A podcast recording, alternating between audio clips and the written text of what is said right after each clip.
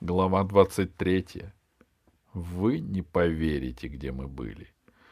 Юные биологи стояли на площади перед гостиницей и ждали Алису с Пашкой. «Идут!» — крикнул Джават.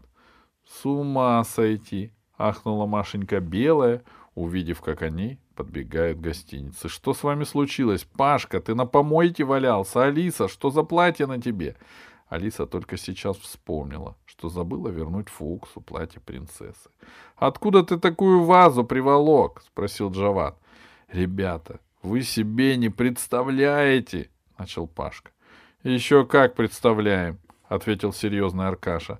«Мы с ног сбивались, вас разыскивая. Ну ладно еще Пашка, он романтик. Но от тебя, Алиса, мы этого не ожидали». Где ты шишку такую заработал? спросила Маша. Ты дрался? Если б вы знали, снова начал Пашка. Я знаю только, что на чужой планете вы убежали от нас неизвестно куда и ничего нам не сказали. Товарищи, так не поступают. Аркаша был неумолим. Не вини их слишком строго, сказала, подойдя незаметно, вдовствующая королева, мачеха Изабелла. Я уверена, что Алиса ни в чем не виновата. А что касается вашего друга Пашки, он не смог устоять перед искушением, а потом уже было поздно. — Вы его не знаете, — начал был Аркаша, но посмотрел на Алисину физиономию и осекся. Алиса стояла, разинув рот, и глядя на королеву-мачеху, как на самое настоящее привидение — Королева сменила синее длинное платье с серебряными узорами на легкий серый комбинезон с зеленой ветвью галактической биологической станции на груди. А в остальном давайте знакомиться, ребята, сказала королева мачеха. Меня зовут Светланой. Я работаю на лесной станции Пенелопы. В ближайшие две недели вы будете моими гостями.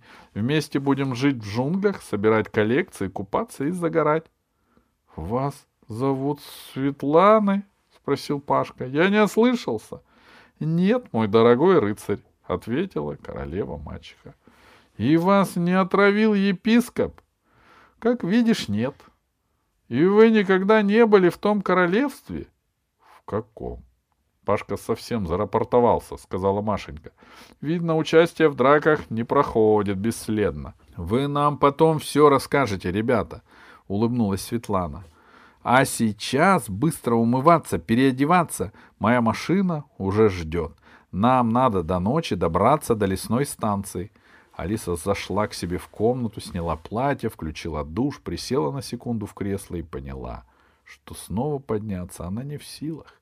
Ноги отнялись от усталости. Конечно, это могло быть миражом, иллюзией, шуткой. Никакая это не рыцарская планета. Но ссадина на Алисиной коленке была самая настоящая. И кубок, который Пашка потащил к себе в комнату, прижимая как мама любимого младенца, был настоящим. В дверь постучали. «Можно, Алиса!» В дверях стояла Светлана она сразу увидела ссадину на распухшей коленке. — Ты это где? — В карете, — сказала Алиса, — когда через ров прыгали. — Ты ее как следует промой, я тебе пластырь принесу. — Ничего, само же заживет, — сказала Алиса.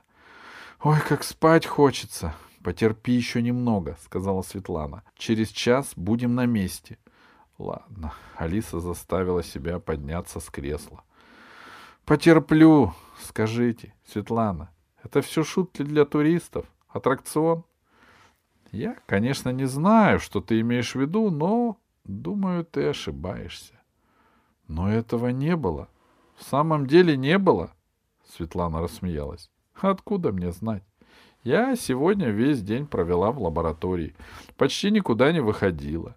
Иди, иди, мойся. На тебя смотреть страшно. Алиса открыла дверь в душ. «Я тебе тут одну вещь на столик положу», — сказала Светлана. Что-то звякнуло. А то Пашка хватится, с ума сойдет от горя. Как же ему, бедному, без оружия жить в настоящих джунглях? Послышались легкие шаги. Щелкнула, закрываясь дверь. Алиса выглянула в комнату.